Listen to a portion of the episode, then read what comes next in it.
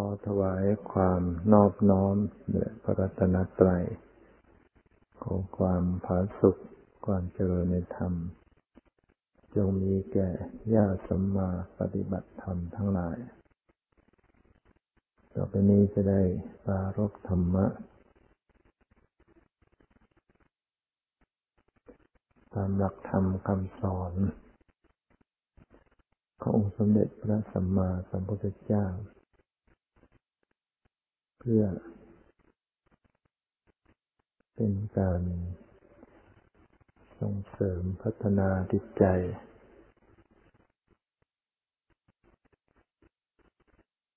ให้จิตใจ ให้เป็นจิตที่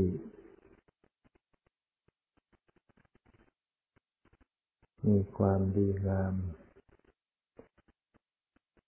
มีความสะอาด มีความบริสุทธิ์ยิ่งขึ้นดังนั้นชีวิต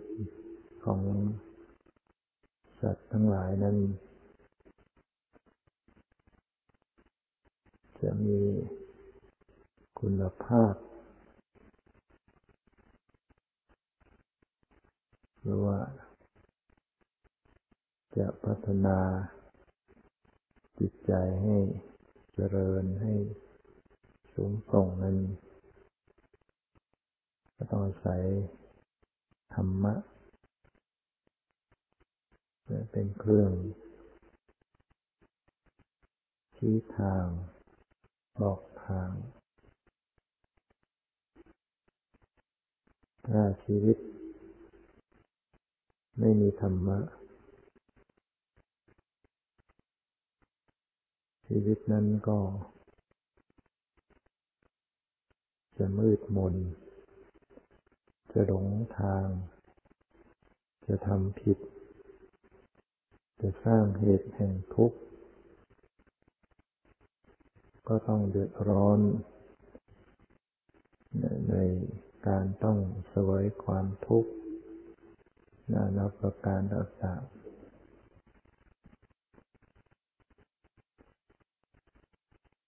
เราต้องอาศัยธรรมะให้มา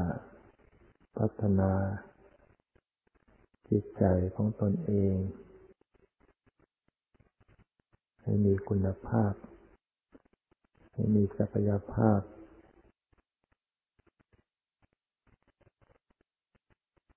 มีความสามารถ ที่จะเข้าถึงซึ่ง ความหลุดพ้น จากเครื่องร้อยลัดทั้งหลายนั่นเป็นสิ่งที่ผูกมัด ให้เดือดร้อนให้ทุกข์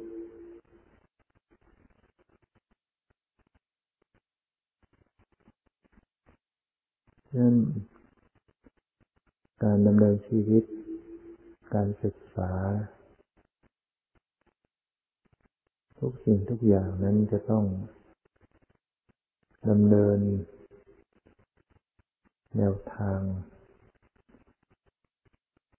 ส่งเสริมเข้าไปสู่การปฏิบัติ เราจะศึกษาวิชาการต่างๆอ่านตำนับตำรา คำสอนต่างๆ ที่พระพุทธเจ้าแสดงไว้ก็ดีไม่ว่าจะเป็นความรู้คำสอนจากเกจิอาจารย์ทั้งหลายก็ดีหรือเราจะศึกษาวิชาการในแขนงต่างๆ เราก็ต้องมีเป้าหมาย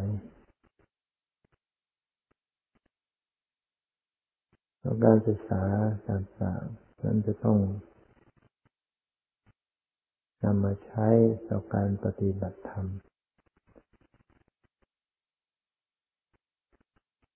ให้การปฏิบัติธรรมนั้นปฏิบัติได้ถูกต้อง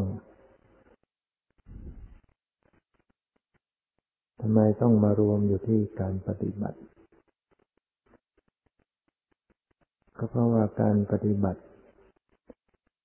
โดยเฉพาะการเจริญวิปัสสนากรรมฐานนั้น เป็นข้อปฏิบัติ เป็นปฏิปทา ที่จะนำไปสู่ความพ้นทุกข์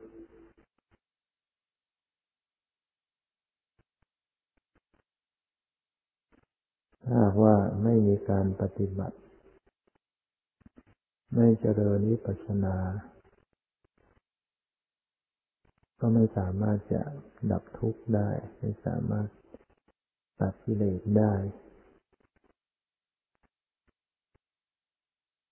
เราจะสร้างกุศล สร้างบารมีทำความดีอันใดก็ตามเราก็ต้องมีจุดยืน มีเป้าหมายเราจะต้องให้สอดคล้อง ให้ส่งเสริมสนับสนุนต่อการที่จะปฏิบัติ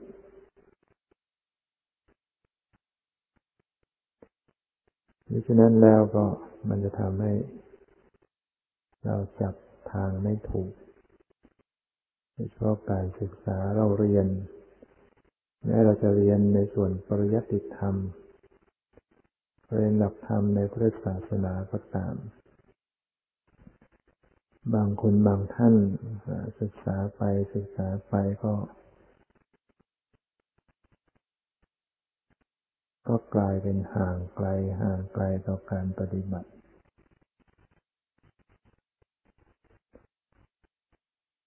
นั่นก็เพราะว่า ไม่มีจุดยืน ไม่มีเป้าหมาย ก็เลยกลายเป็นถูก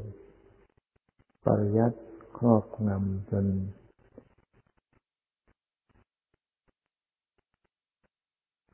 ปฏิบัติเนี่ยนำมาปฏิบัติไม่ได้อันนี้เรียกว่ากลายเป็น ให้เกิดกิเลสมากขึ้น การศึกษาที่ไม่จับทางให้ถูกต้อง ก็อาจจะส่งเสริมกิเลส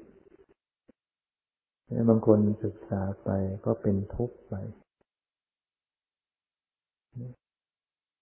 ศึกษาเพราะว่า เพื่อจะเอา ประกาศสนียบัตรเพื่อจะ ให้สอบได้ หรือว่าเพื่อ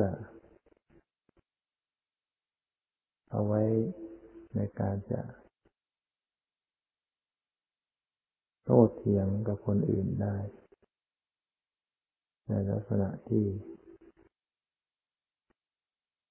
ไม่ได้ก่อให้ เกิดประโยชน์ในการลดละ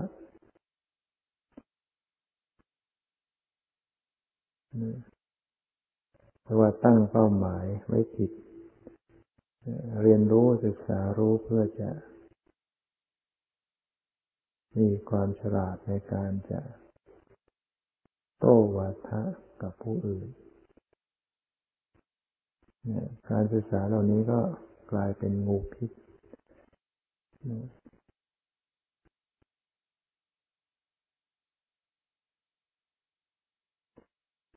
ฉะนั้นต้องยึดจุดเป้าหมายไว้ว่า นักศึกษาก็เพื่อมาปฏิบัติจะเรียนนักธรรม เรียนบาลี เรียนอภิธรรม จะเรียนอะไรก็แล้วแต่ ก็ต้องมุ่งไปสู่ว่า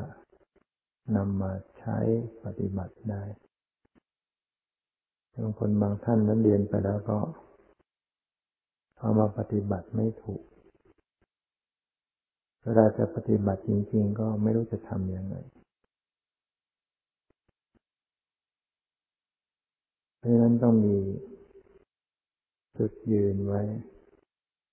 เมื่อเรามีจุดยืนเนี่ยทำให้มันการศึกษาก็จะจะโน้มมาเชื่อมโยงมาสู่การปฏิบัติอย่างเช่นเราศึกษาเรื่องปรมัตธรรม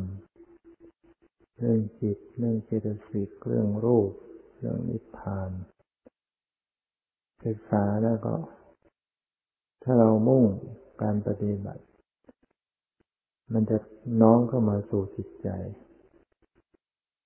ศึกษาแล้วก็จะพิจารณาลงมาที่ใจ ที่ชีวิตจริงของตนเอง ถ้าไม่มีเป้าหมาย ไม่น้อมมา ไม่เชื่อมโยงมา มันก็จะไปสร้างบัญญัติสร้างสมมุติเลยเข้าถึงปรมัตไม่ได้ เข้าถึงความจริงไม่ได้ก็กลายเป็นว่าติดในสมมุติ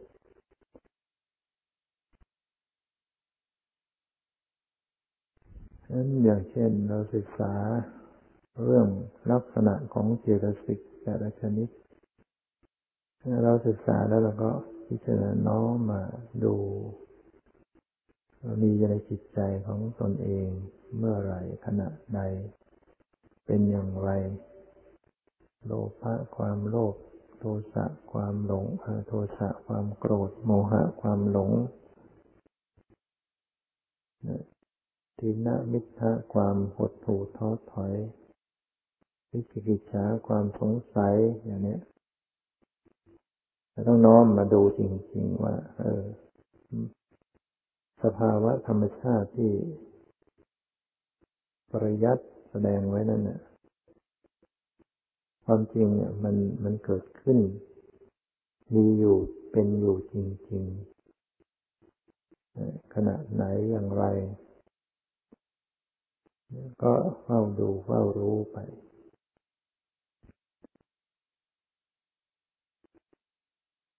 ก็เป็นการที่ได้รู้ถึงอภิธรรมจริงๆอภิธรรมจริง ๆ นั้นก็อยู่ใน ในชีวิตนี้ ในขัน ในกายในใจ จิต เจตสิก รูป ไม่ได้อยู่ที่หนังสือ ไม่ได้อยู่ที่ตำรับตำรา นั้นต้องศึกษาต้องศึกษาจริงๆก็คือ การได้มีสติสัมปชัญญะ เรียนรู้ธรรมชาติในกายในจิตตนเองนี่เรียกว่าศึกษาจริงๆ ศึกษานั้นไม่ได้หมายถึงว่าเราต้องไปอ่าน หนังสือ ไปฟัง ไปเขียนไปอ่าน ศึกษาจริงๆก็คือการมีสติสมัชัญญะระลึกพิจารณา ในสภาพธรรมตามความเป็นจริง ศึกษาของจริงเหมือนกับผู้ที่เขาเรียนทางโลกก็ต้องมีการภาคปฏิบัติ ปฏิบัติงานจากของจริง เรียนแพทย์ก็ต้องศึกษาจากร่างกายของมนุษย์จริงๆเองก็จะต้องมีการผ่าตัดศพแร่เนื้อหนังอวัยวะต่างๆให้เห็นจริง ๆ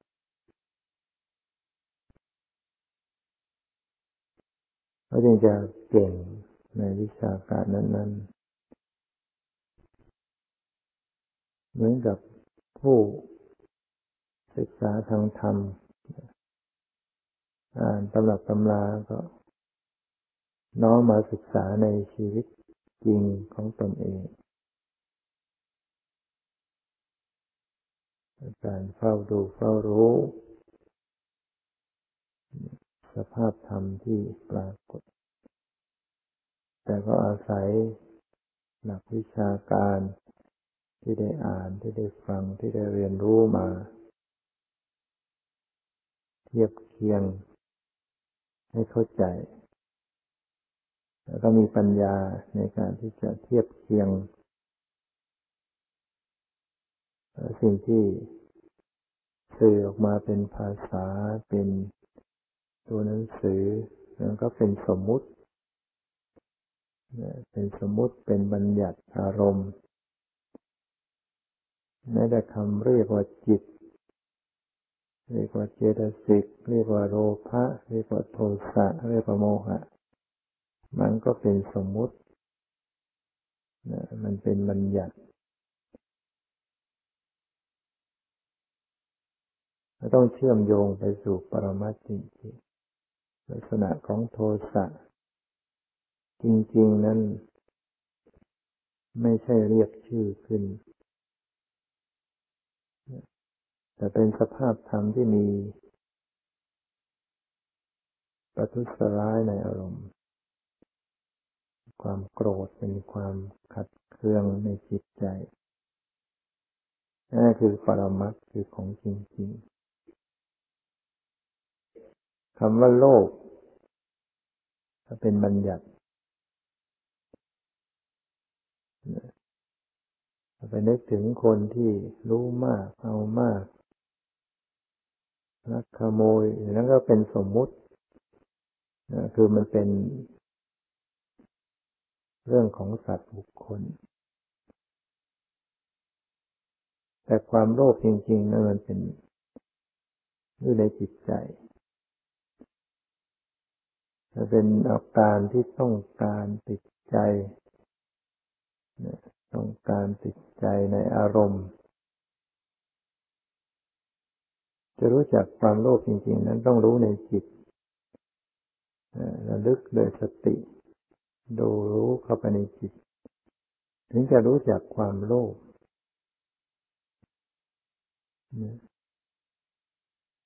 เรียกว่าปรมัตธรรม เรียกว่ารู้เข้าไปสู่ปรมัตถธรรมคือของจริง ธรรมชาติที่มีอยู่จริง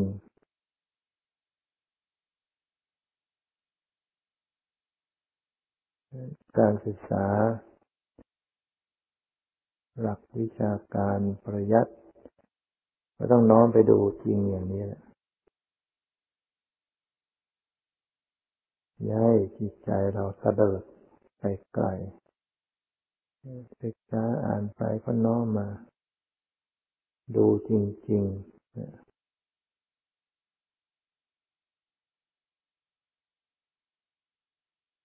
หรือว่าการศึกษาเรื่องจิต ตามปริยัติ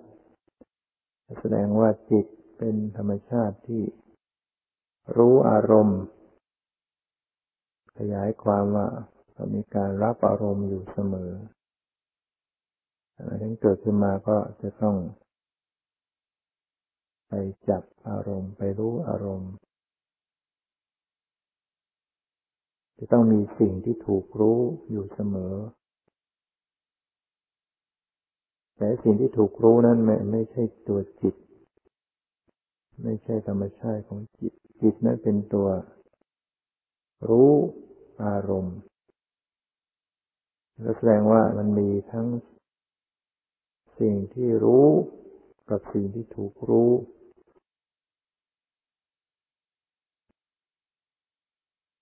นี่เราศึกษาเราฟัง เราอ่านเราได้ยิน ก็ต้องเทียบเคียงเข้ามาจาก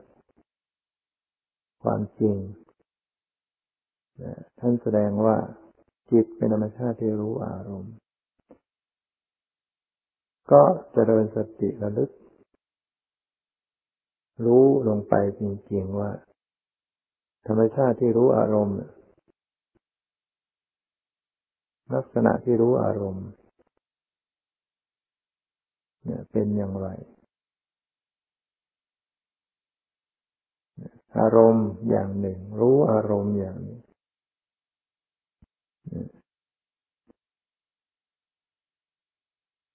อารมณ์ก็อาจจะเป็นสมมุติบัญญัติ เป็นเรื่องราวเป็นคนสัตว์สิ่งของ ที่จิตไปนึกถึงไปคิดถึง จิตนี่มันตัวไป ไปคิดถึงไปรับรู้อารมณ์นั้น เช่น รับรู้ไปถึงบ้านถึงคนถึง การงาน คนบ้านการงานนั้นเป็นอารมณ์ มันเป็นที่ตั้งของจิต แต่จิตนั้นจะเป็นธรรมชาติที่ไปน้อมไปสู่ อารมณ์นั้น ๆ จิตก็ปลึกลึกไป อารมณ์นั้น อารมณ์นี้อารมณ์ไปเรื่อยๆมันก็กลายเป็นเรื่องราว เป็น เป็นเรื่องเป็นราวต่างๆในจิตและเรื่องราวต่าง ๆ นั้นมันไม่ใช่ไม่ใช่อยู่มาในจิต แต่จิตเนี่ยน้อมไปรับรู้เองเรื่องคนสัตว์สิ่งของการงานไม่ใช่เป็นธรรมชาติจริงที่อยู่ในจิต แต่มันเป็นธรรมชาติที่จิตไปรับรู้ต่างหาก เป็นธรรมชาติที่ยื่นให้จิตรับรู้ จิตเป็นตัวไปรับรู้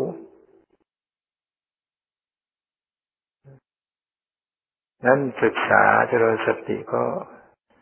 ระลึกรู้ที่สภาพที่ไปรู้อารมณ์ ลักษณะที่ไปรับรู้อารมณ์เรียกว่า สติระลึกรู้ถึงจิตระลึกรู้ถึงลักษณะของจิต โดยตรง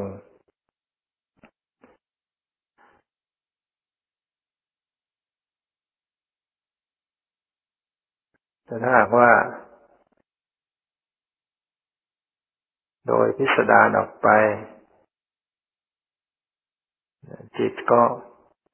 มีโลภจิตมีโลภะจิตมีโทสะจิตมีโมหะ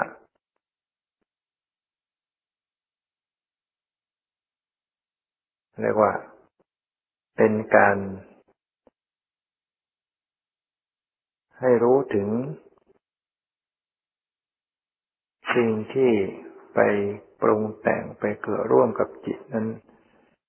มีต่างๆออกไปจิต ที่มีโลภะก็อย่างหนึ่ง จิตที่มีโทสะก็อย่างหนึ่ง จิตที่มีโมหะก็อย่างหนึ่ง อันนี้เป็นการระลึกรู้ถึงอาการในจิต นะซึ่ง จริง ๆ แล้วจิตก็จะมีลักษณะเพียงรู้อารมณ์ แต่ว่าด้วยอำนาจของเจตสิกต่างๆ ที่ไปเกิดร่วม ก็ทำให้เหมือนจิตนั้นเป็นไปต่างๆ เป็นจิตโลภโกรธหลงไป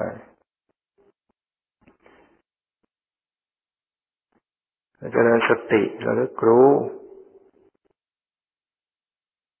ก็รู้ได้สองแง่ด้วยกัน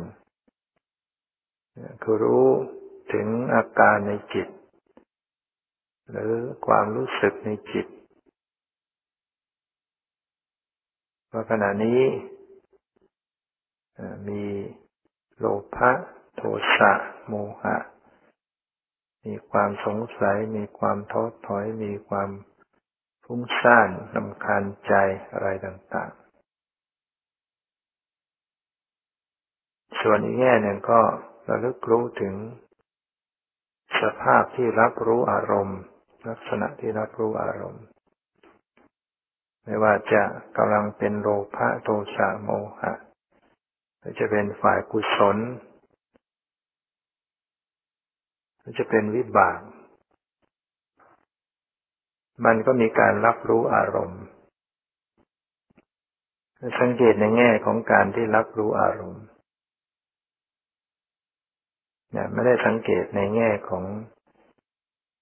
อาการหรือความรู้สึก แต่สังเกตในแง่ของการรับรู้อารมณ์ ซึ่งเป็นลักษณะของจิตโดยตรงเพราะว่าธรรมชาติของจิตที่แสดงไว้ว่า จิตมีลักษณะอย่างเดียว คือรู้อารมณ์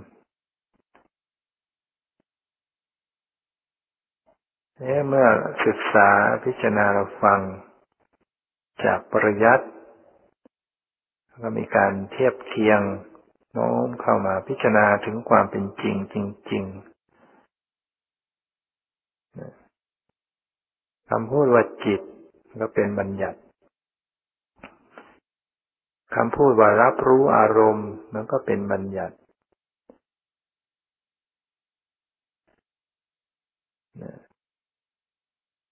แต่ว่าปรมัตก็คือมีอยู่จริงๆ ธรรมชาติที่รับรู้อารมณ์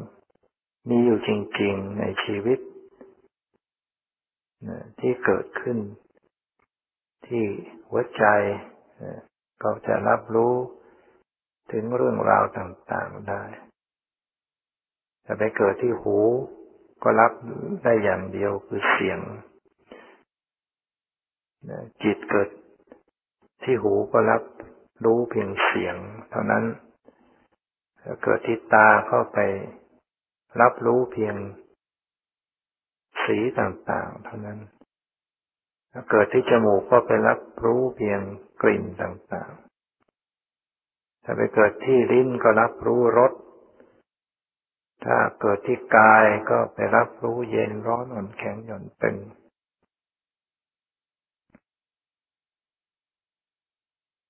ถ้าเกิดที่ใจนี้ก็กว้างขวาง รับรู้เรื่องนั้นเรื่องนี้รับรู้ถึง รู้ถึงปรมัตก็ได้ รู้ถึงบัญญัติก็ได้ เช่นว่า ไปรับรู้ถึงจิต หรือว่าไปรับรู้ถึงอาการในจิตว่าจิตก็รู้จิตได้ จิตรู้อาการในจิต จิตรู้จิตเรียกว่า จิตที่เกิดทางมโนทวาร เกิดที่หัวใจ ก็รับรู้ได้กว้างขวางออกไป ว่าจิตรู้จิต หรือจิตไปรู้อาการต่างๆในจิต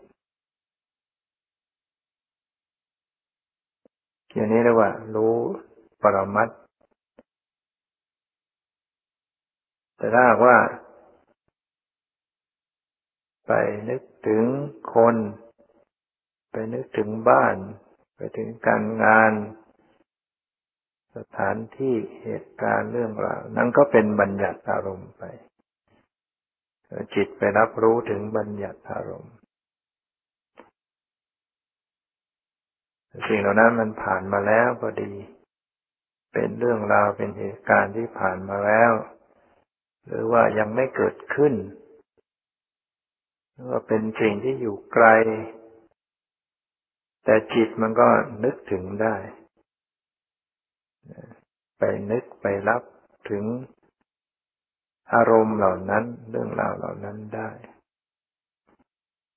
ฉะนั้นอารมณ์เหล่านั้นจึงไม่ใช่เป็นสิ่งที่ เป็นของจริงที่กำลังปรากฏ มันเป็นบัญญัติอารมณ์ไปแล้วหากว่าอารมณ์ใดที่มันเป็นคนสัตว์สิ่งของขึ้นมา หรือว่าเป็นรูปร่างขึ้นมา เป็นความหมาย ความเป็นคนเป็นสัตว์สิ่งของมันก็เป็นความหมายนะมันจะเห็นเป็นภาพรูปร่าง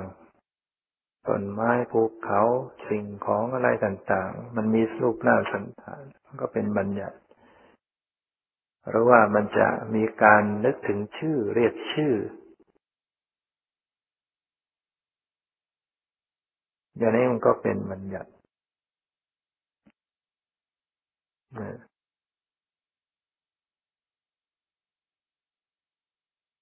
การกำหนดพิจารณา ตรงความจริงก็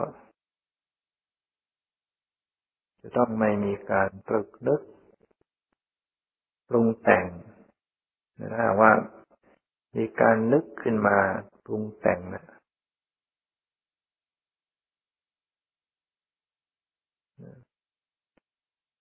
สิ่งที่ปรากฏอยู่จริง ๆ นั้น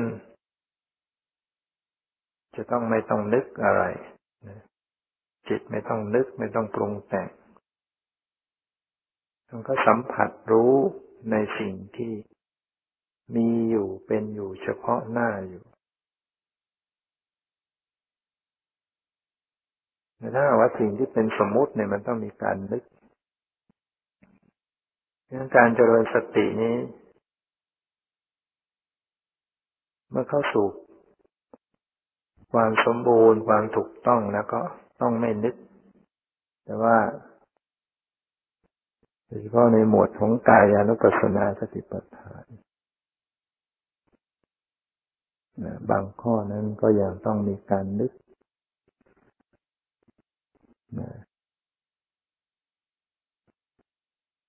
เช่นการพิจารณาผมขนเล็บฟันหนังเนื้อเอ็นอย่างนี้ก็ต้องนึกนะ นึกถึงผม นึกถึงขน นึกถึงเล็บ นึกถึงฟันให้เห็นเป็นของไม่สะอาดหรือว่าพิจารณาซากศพต่างๆแม้แต่การกำหนดพิจารณาลมหายใจเข้าออก ก็ยังมีการนึกแฝงเข้าไปได้ ฉะนั้นนะก็จะรู้ไม่ได้ว่ามันเข้าหรือว่ามันออก ถ้าไม่มีการตรึกนึกขึ้น มันก็ไม่รู้ความหมาย มันก็สัมผัสแค่เย็นร้อนตึงไหวมันบอกไม่ได้ว่ามันเข้าหรือว่ามันออก หรือว่ามันยาวหรือมันสั้น แต่เมื่อมีการปรึกนึก ความหมายก็เกิดขึ้น มีความหมายความหมายนี่แหละเป็นสิ่งที่ยังไม่ใช่ของจริงยังไม่ใช่ปรมัตมันเป็นเป็นจริงแบบ ชาวโลกเป็นจริงแบบสมมุติ สมมติกันว่ายาว สมมติกันว่าสั้น สมมติกันว่าเข้า สมมติกันว่าออก สมมติกันว่าใหญ่ว่าเล็ก ว่าสูงว่าต่ำ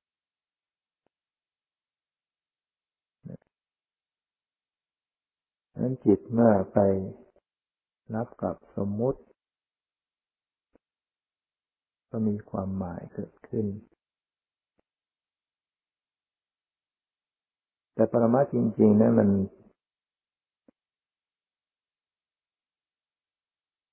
มันไม่มีการต้องนึกต้องคิดต้องนึกปรึก ก็สัมผัสแค่สิ่งที่มีอยู่เป็นของแท้คือเป็นความรู้สึกอยู่หายใจเข้าออก มันก็รู้สึก ตึงหายใจเข้ารู้สึกตึง จะตึงที่ทรวงอกที่หน้าท้อง หรือว่ารู้สึกเย็นที่โพรงจมูกเวลาหายใจออก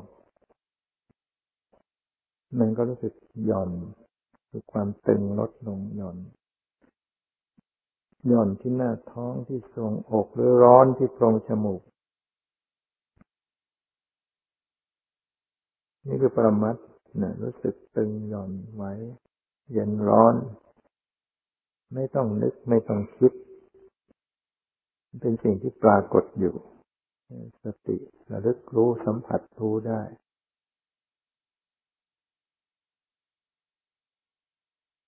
เป็นสิ่งที่จะเรียกว่าท้าพิสูจน์นะประมัตธรรมเนี่ยมันก็เป็นสิ่งที่ ท้าให้พิสูจน์เพราะมันเป็นของแท้ อะไรที่เป็นของแท้นั่นมัน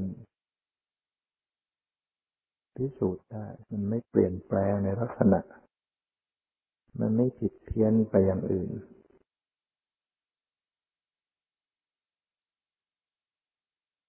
แต่สิ่งที่เป็นสมมตินี่มันมันไม่แน่นอน แล้วแต่ การตรึกนึก การจะจดจำก็อาจจะจำกันไปอย่างแต่ละสัญญา ความนึกคิดของแต่ละชีวิต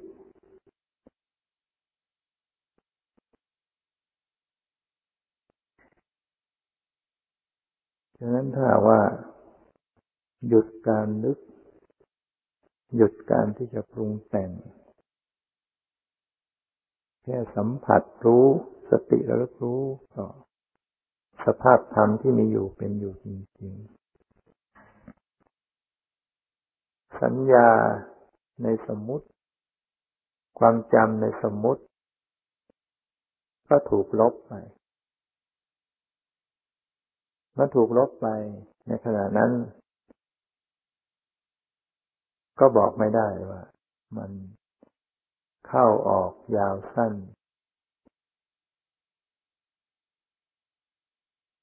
รับแต่ความรู้สึกสัมผัสที่ปรากฏ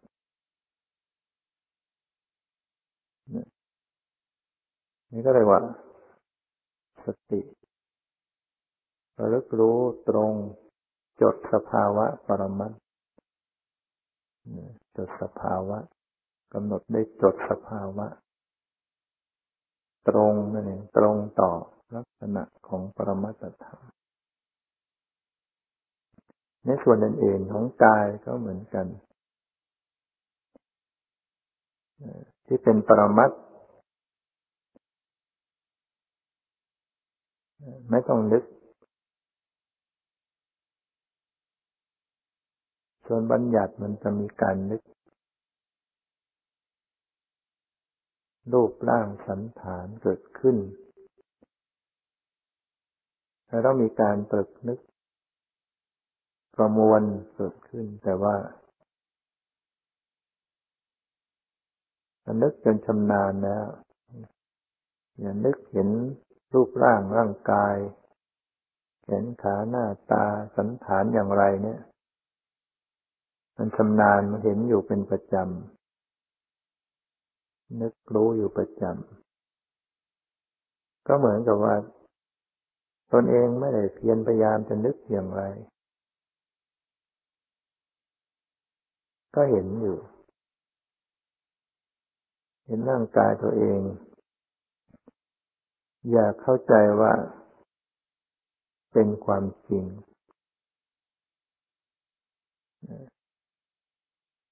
สิ่งเหล่านี้มันหลอก หลอกเราอยู่ แล้วถูกหลอกจิตถูกหลอกอยู่ถูกสมมติมันหลอกไว้ จนเข้าใจว่ามันเป็นจริง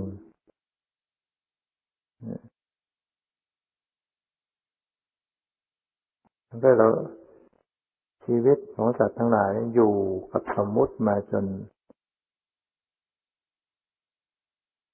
จนหลงว่ามันเป็นจริง จนชำนาญนะเมื่อนั่งสติจิตไปรับรู้กาย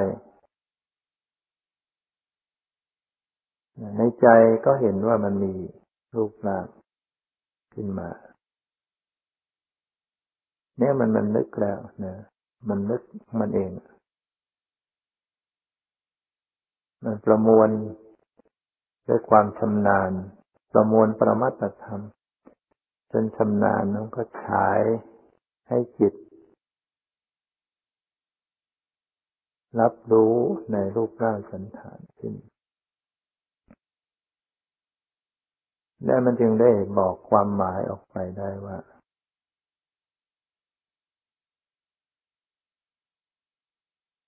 นั่งหรือยืนหรือเดินหรือนอนอยู่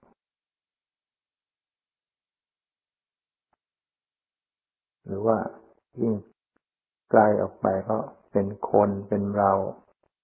ชื่อนั้นชื่อนี้ยิ่งเป็นสมมติซ้อนเข้าไปหลายชั้น เป็นคนเป็นสัตว์ผู้หญิงผู้ชาย ชื่อนั้นชื่อนี้ดีเลวยังไง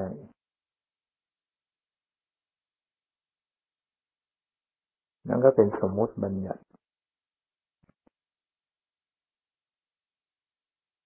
นี่เมื่อปฏิบัติจริงต้องการจะรู้จริง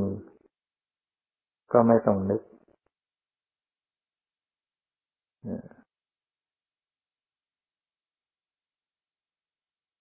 รู้สติระลึกรู้กับสภาพธรรมที่มีอยู่ โดยไม่ต้องนึก ก็จะสัมผัส หรือว่าระลึกรู้ ในความรู้สึก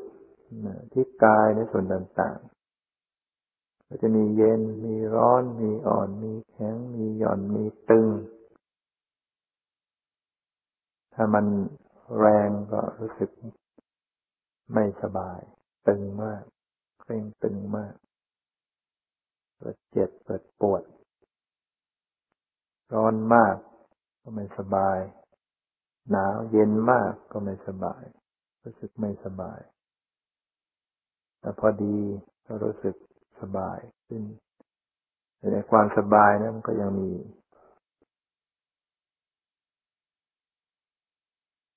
ความทุกข์อยู่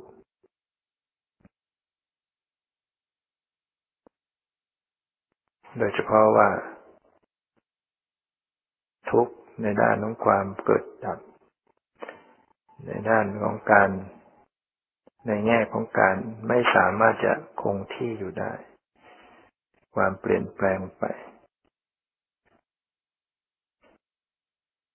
เจริญสติ ที่เป็นวิปัสนา วิปัสนาก็อาศัยการให้มีสติระลึกรู้มีสัมปชัญญะพิจารณา ต่อปรมัตถธรรม ต่อรูปนามต่อของจริงนั่นแหละ เมื่อเราลึกรู้ที่กายก็ไปสัมผัสความตึงความไว้ความเย็นความร้อน ไม่เลยไปสู่รูปร่าง ความหมายต่างๆ เมื่อไม่เลยไป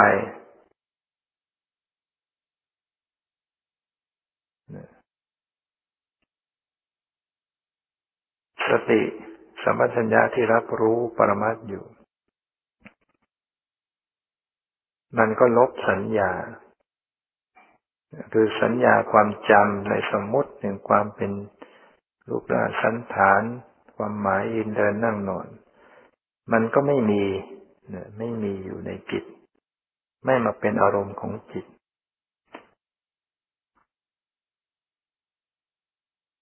แต่สติสัมปชัญญะหรือจิต ก็รับรู้อยู่ มีสภาพธรรมปรากฏอยู่ แต่สิ่งที่ปรากฏนั้น มันต่างไป ต่างออกไปจากความเป็นรูปร่างสันฐานเป็นสัตว์เป็นบุคคล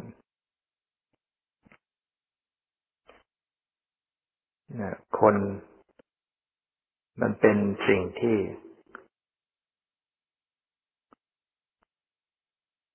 คนละมิติกันนะกับโลกโลก กับสมมุติ กับความเคยชินของปุถุชนทั่วไป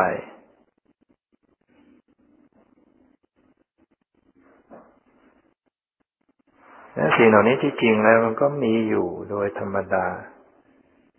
ปรมัตธรรมเนี่ยที่จริงก็มีอยู่เป็นอยู่ แต่ว่า สมมติบัญญัติถูกมาครอบ มาสวมมาใส่ไว้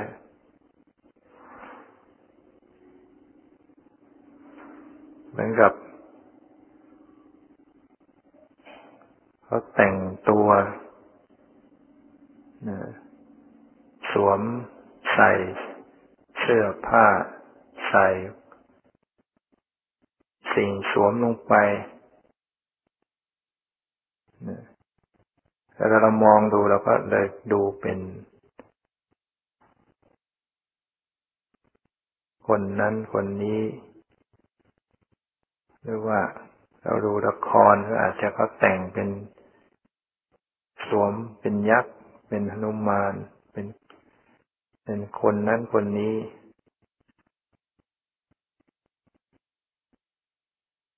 แต่ว่าข้างในเราไม่เห็น จะไปเห็นข้างในก็ต้อง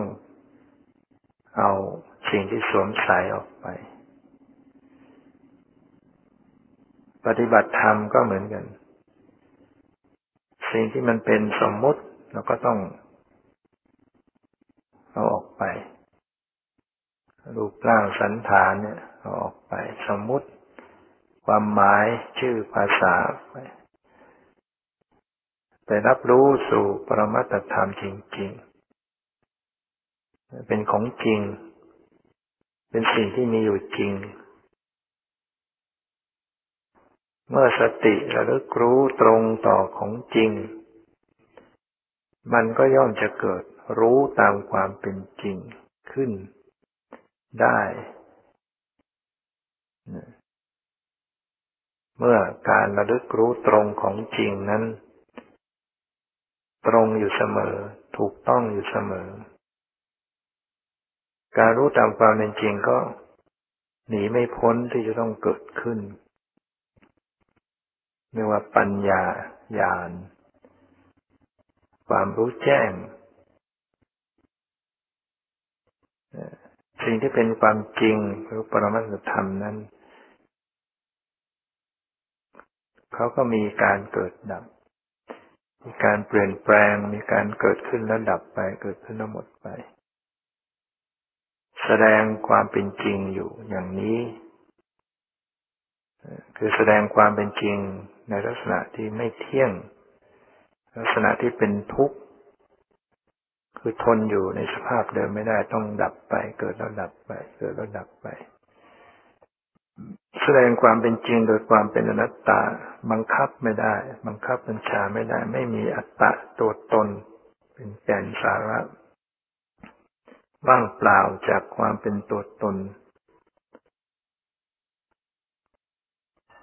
แล้วก็แสดงความเป็นจริงให้ดูอย่างนี้เมื่อเราเลิกรู้ตรงของจริงก็จะรู้ตามความเป็นจริง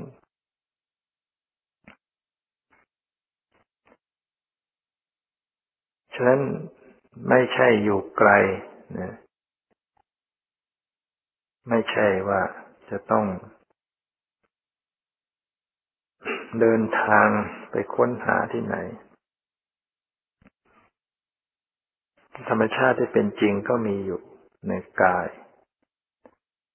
พิจารณากายในกาย จิตในจิตธรรมในธรรม เวทนาในเวทนา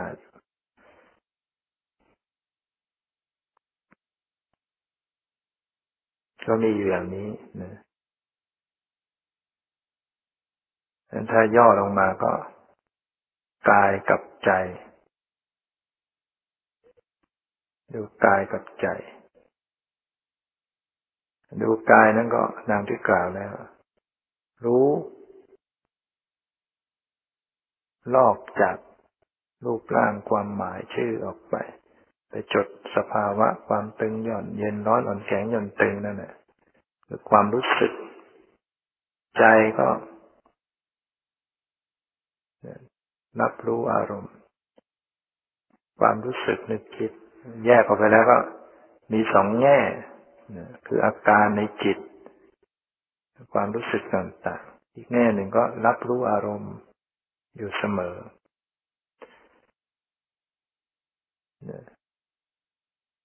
ไม่ให้ไปสู่ ชื่อภาษาความหมายเรื่องราว สติให้รู้รู้อยู่อย่างนี้ รู้อยู่ ภายในอยู่ ก็ย่อมจะเห็นความจริงได้ เป็นหลักธรรมคำสอน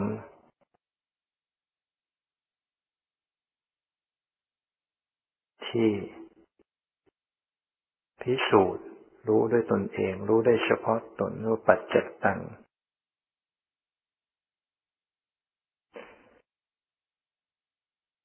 เมื่อสติปัญญาเข้าไปรู้ไปสัมผัสความจริง ก็ไม่มีใครจะมารู้ได้ด้วย รู้ได้เฉพาะตนนะคือจิตใจสติปัญญาที่ไปรับรู้เนี่ย ก็จะไปลให้คนอื่นรู้ได้ด้วยไม่ได้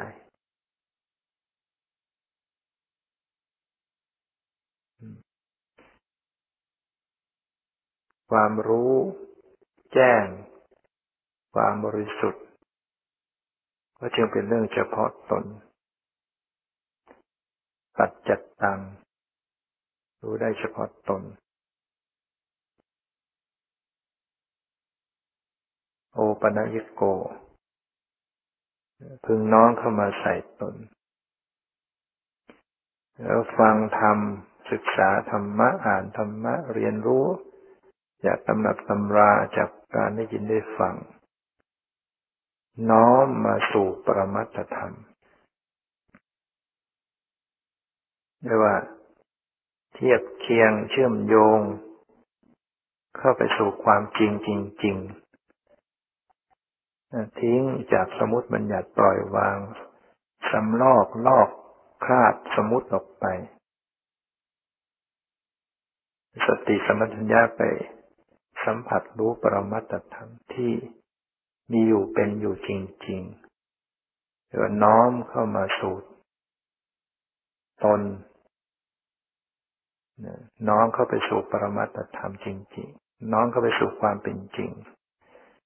ฟังธรรม ศึกษาธรรม อย่างน้อยก็ ให้น้องเข้ามาศึกษาในกายในจิตตนเอง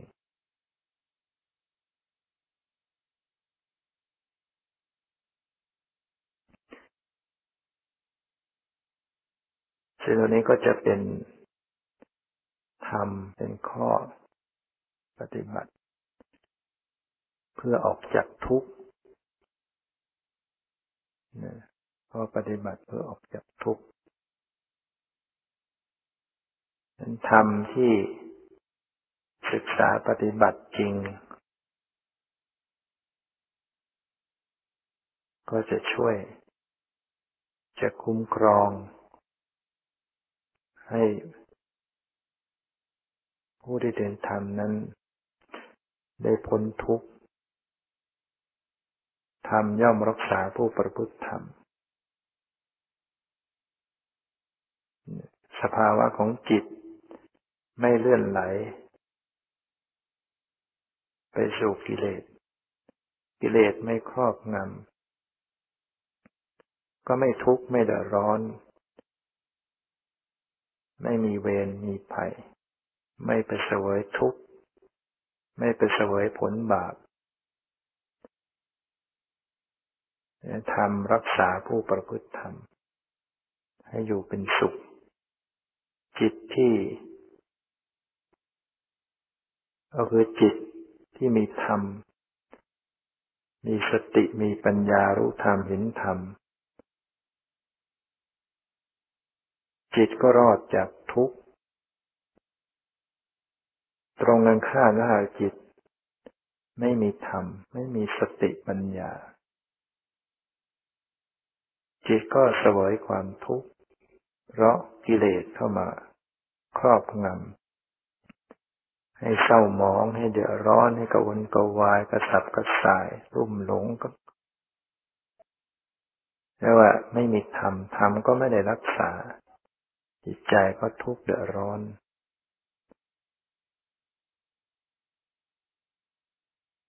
ผู้ประพฤติธรรมย่อมอยู่เป็นสุข มีธรรม มีจิต มีสติปัญญา จิตที่มีสติปัญญา จิตก็เป็นสุขนั่นเป็นสิ่งที่มีค่าที่จะต้องฝึกฝนอบรม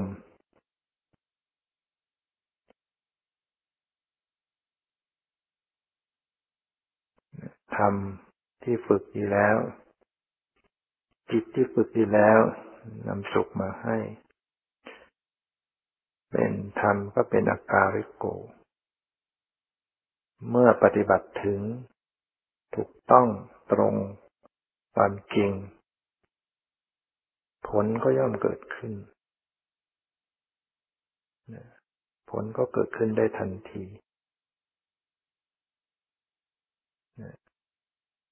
เมื่อ ปฏิบัติถึงมรรคผลก็เกิดขึ้นมรรคที่สมบูรณ์ ข้อปฏิบัติที่สมบูรณ์ สัมมาทิฏฐิความเห็นชอบเป็นต้นสมบูรณ์ ผลก็เกิดขึ้น ความหลุดพ้น จากอาสวะกิเลสเกิดขึ้น หรือว่าโดยทั่วไป ขณะใดมีสติ มีสัมปชัญญะ มีความถูกต้อง ผลลัพธ์ จิตเบาจิตโปร่งจิตสงบจิตเย็นก็เกิดขึ้นเรียกว่าผลแห่งความสงบสุขก็จะเกิดขึ้น นั่นก็เพียรพยายามประพฤติปฏิบัติ ให้ยิ่งขึ้นไป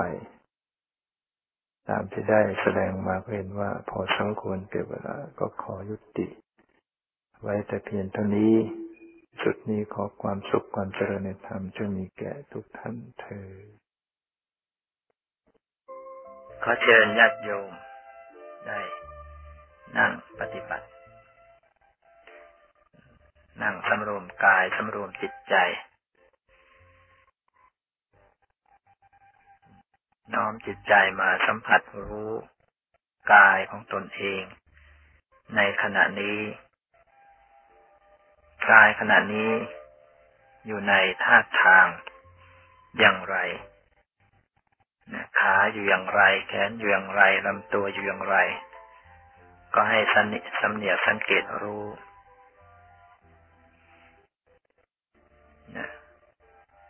ให้จิตนี้อยู่กับกาย ไม่ให้ไหลไปเรื่องอื่น ไม่ไปคิดไม่ส่งจิตออกนอกตัว พยายามน้อมจิตใจเข้ามาที่ ร่างกายของตนเองขณะนี้ ปรับร่างกายให้สบายสบาย อย่าเคร่งเครียด ไม่ต้องฝืนไม่ต้องบังคับ ทำกาย นิ่งๆทำจิตใจนิ่งๆทำจิตใจเฉยๆไม่หวังไม่ต้องการอะไรทั้งหมดนะทำใจสละละวานจากเรื่องราวต่าง ๆ ภายนอก เรื่องอันใดที่ผ่านมาแล้ว ก็เป็นอันว่าผ่านไปแล้ว ไม่เก็บมาคิดมานึกอีก เรื่องอันใดที่ยังมาไม่ถึง ก็อย่าไปคำนึงถึง ให้พยายามรู้เฉพาะปัจจุบันอารมณ์ แต่ว่า รู้แบบละวาง รู้อารมณ์ใดก็ละวางอารมณ์นั้น อย่าเข้าไปสำคัญมั่นหมายเข้าไปยึดถืออย่าบังคับ รู้ละวาง รู้ปล่อยวาง สังเกตสภาวธรรมที่ปรากฏ ที่กายก็จะมี ลมให้ใจเข้าลมให้ใจออก ที่ผ่านกระทบโพรงจมูก หายใจเข้ากระทบ มีสติรู้ทัน หายใจออกกระทบมีสติรู้ทัน หายใจเข้าให้สบาย หายใจออกให้สบายนะไม่บังคับลมให้ใจ ลมให้ใจจะช้าจะเร็ว ก็ปล่อยไปตามสภาพ หายใจเข้ายาวก็รู้ชัด หายใจเข้ายาว หายใจออกยาว ก็รู้ชัดว่าหายใจออกยาว หายใจเข้าสั้นก็รู้ หายใจเข้าสั้น หายใจออกสั้นก็รู้ว่าหายใจออกสั้นนะศึกษาลมหายใจที่กระทบ ต้นลมของการหายใจเข้าก็อยู่ที่ปลายจมูกทำกลางก็อยู่ที่ทรวงอก เบื้องปลายก็อยู่ที่หน้าท้อง เมื่อหายใจออกต้นลมก็อยู่ที่หน้าท้องท่ามกลางก็อยู่ที่กลางอก สุดท้ายก็ที่ปลายจมูก